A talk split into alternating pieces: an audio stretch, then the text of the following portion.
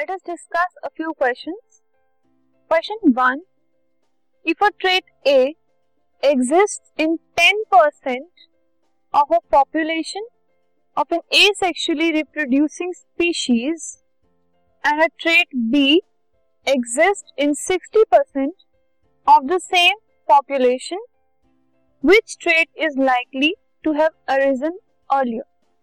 The question says कि एक species है ठीक है?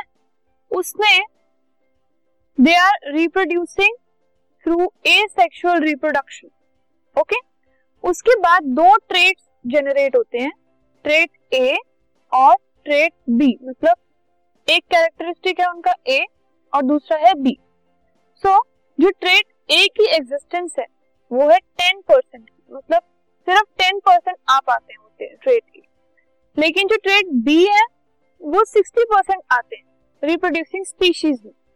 तो हमें ये बताना है, इन दोनों ट्रेड्स में से कौन सा जो ट्रेड है, वो पहले आया is likely to have arisen earlier मतलब वो पहले अराइव हुआ। ठीक है?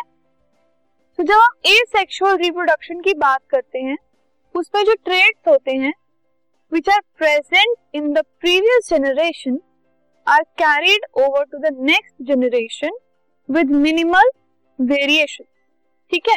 तो उसके जो ट्रेड्स हैं जो पहले वाली जनरेशन में प्रेजेंट होते हैं और जब वो दूसरी जनरेशन में जाते हैं तो उसमें वेरिएशन बहुत कम होता है। वेरिएशन कम होता है इसका मतलब क्या है?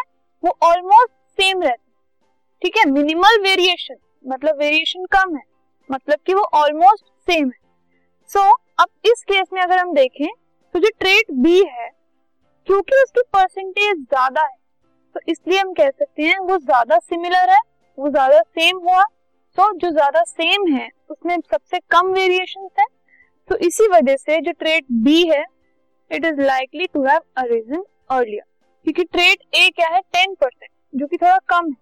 इसका मतलब उसकी सिमिलैरिटी इतनी नहीं है, उसमें थोड़ा वेरिएशन बढ़ गया।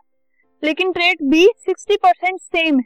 इसका मतलब वो ऑलमोस्ट वो ज़्यादातर सेम है, उसमें वेरिएशन जो है वो कम है।